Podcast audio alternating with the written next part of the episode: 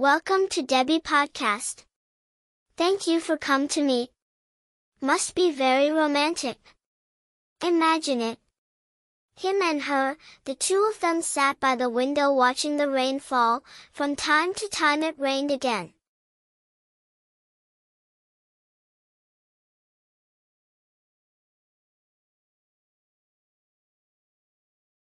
Hit them in the face, so cool.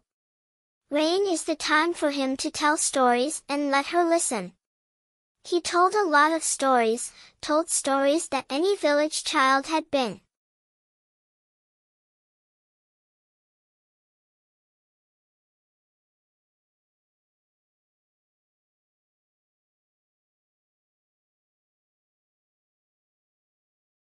Those stories were so ordinary, but somehow he liked hearing it so much.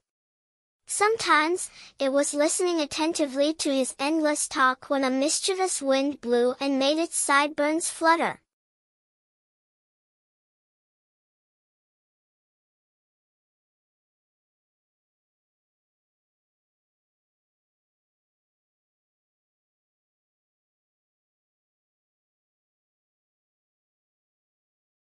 And a child like him is carefree.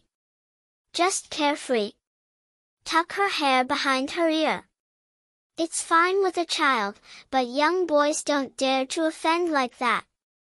But this is just a kid, just two kids.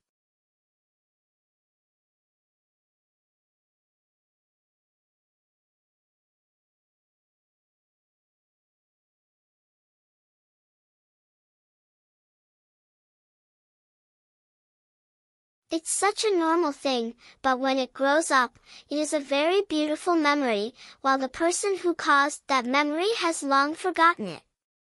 Just like that, he and it grew up together, innocent, carefree, pure with a beautiful friendship that seems to be the most beautiful in this world.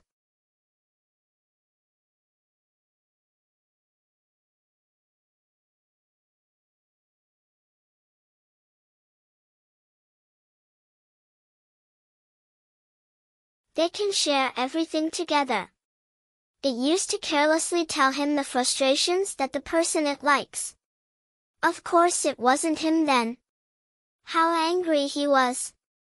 She innocently asked him trivial questions, sometimes comparing herself to other girls in the most childish way. And he still carelessly pokes at it, messes up its hair, sometimes he accidentally grabs her hand and drags her out to play, which sometimes reminds her of sitting and laughing alone. Autism. He carelessly taught it to learn and it kept frowning innocently, criticizing this teacher for being so difficult. She didn't know he was difficult, humiliating her little by little was because he really wanted her to get better. At that time, it did not expect that one day I would have to fumble and find those days as hopelessly as today. Absorbed, for nearly four years, it and he went together in the innocent laughter of school age. The happy memories are indescribable, but the sadness is not less and the older it gets, the more it has to cry for him. From the times of aimless sulking, it and he seemed to no longer walk together. The children, that is, he and he grew up, were very different.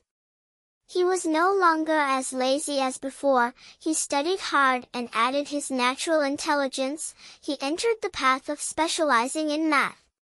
It felt that the village scene was no longer there, surrounded by his beloved children, well-educated, talented people, the latest of what he called luxury. As for him, he is still the same as before, but now he feels that he is not worthy of such a good friend. It tries to chase him, tries everything just for him. Finally satisfied with that, it also followed him. In that fifth grade, first and third were him and her. But as for his glorious professional career, it gave up. In general, in terms of studying, compared to him, he felt that he was so small and incompetent, so he was the biggest motivation for him to strive and try harder every day. I have a good friend for me. Chase. That's good sometimes, isn't it?